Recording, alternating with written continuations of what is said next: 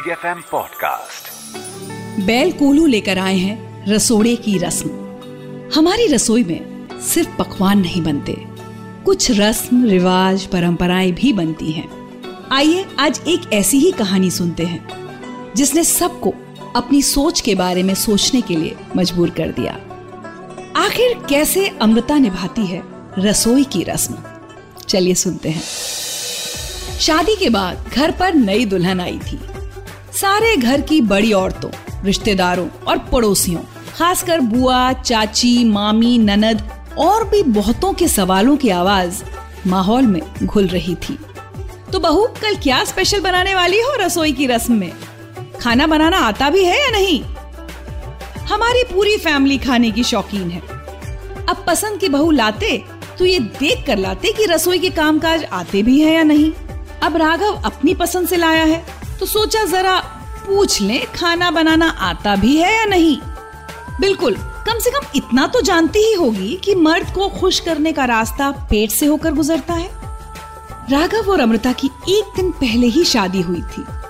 उसके हाथ की मेहंदी उतरी भी नहीं थी। उन हाथों से बना खाना खाने के लिए पूरा परिवार तैयार था। दरअसल राघव और अमृता की लव मैरिज हुई थी। राघव की फैमिली को तो इस बात से कोई एतराज़ नहीं था लेकिन रिश्तेदारों के मुँह बंद करना उनके हाथ में नहीं था। कुछ रिश्तेदार होते हैं ऐसे ही मौकों की तलाश में। वो सभी तो अमृता को बस नीचा दिखाने के लिए ही ये सब कर रहे थे। क्योंकि अमृता आम स्टैंडर्ड के हिसाब से कोई घरेलू लड़की नहीं थी। वो राघव की तरह ही एक बड़ी कंपनी में जॉब करती थी। इस बात से कुछ रिश्तेदार कुछ खास खुश नहीं दिख रहे थे। कैसे राघव का ध्यान रखेगी? कैसे घर संभालेगी? ऐसे सवाल लगातार कुछ दिनों से राघव और उसके माँ और पिताजी से पूछे जा रहे थे। और अमृता के गृह प्रवेश पर इसका असर अमृता पर भी होने लगा था। कल की रसोई की रस्म की वजह से उसे आज से ही टेंशन शुरू होने लगी थी, जिसे राघव ने भाप लिया था। अगले दिन सुबह से ही मेहमानों ने आना शुरू कर दिया था। सभी बस अमृता के हाथ का खाना खाकर उसे एक अच्छी बहू होने का सर्टिफिकेट देने आए थे। डाइनिंग टेबल सज चुकी थी। एक से एक पकवान रखे जा चुके थे। एक एक करके सभी लोग डाइनिंग टेबल पर बैठने लगे। सभी ने एक एक करके खाना खाया और अंत में हलवा परोसा गया, जो स्पेशली रसोई की रस्म के लिए बनाया गया था। सभी को हलवा बहुत पसंद आया। बुआ ने कहा, वाह बहू, तुमने खाना तो बहुत अच्छा बनाया। इसमें तो तुम पास हो गई।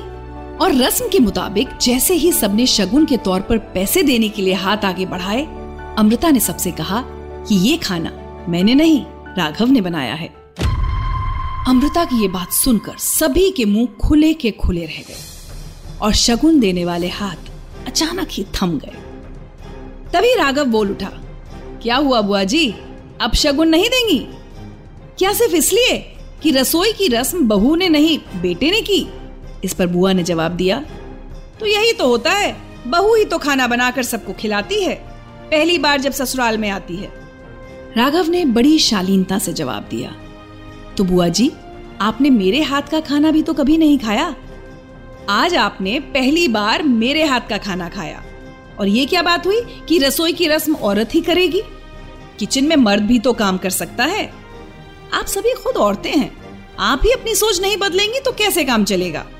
और ज़रूरी है क्या कि औरत किचन में ही काम करती हुई, या मेहंदी लगाई हुई, या मेकअप करती हुई ही सुंदर या सुशील दिखे? जानती हैं मुझे अमृता किस दिन सबसे खूबसूरत दिखती है? पहली तारीख को, जब उसे अपनी मेहनत की सैलरी मिलती है, जो उसके चेहरे पर सबसे बड़ी खुशी के रूप में झलकती है। और मुझे गर्व है मेरी मम्मी पर, जिन्होंने मुझे कभी भी नहीं सिखाया कि मर्द किचन में नहीं दिख सकता। और बुआ जी रसोई कोई जेंडर नहीं देखती है। तो हम क्यों देखें? और मैंने अमृता का हाथ थामा है तो हाथ बटाना भी तो बनता है। राघव की ये बात सुनकर वहाँ आया हर इंसान। कुछ ना कुछ सोच रहा था। और राघव की माँ के चेहरे पर गर्व के साथ एक बड़ी मुस्कान थी। ये मुस्कान थी सोच में बदलाव की, नई रस्म की शुरुआत की। ब्रॉट यू बाय बैल कोहलू बैल कोहलू कहता है चलो सोच बदलें और नई रस्म की शुरुआत करें।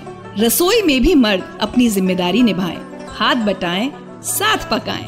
रसोड़े में मर्द है। Subscribe and follow big F M also visit big F M India dot com for more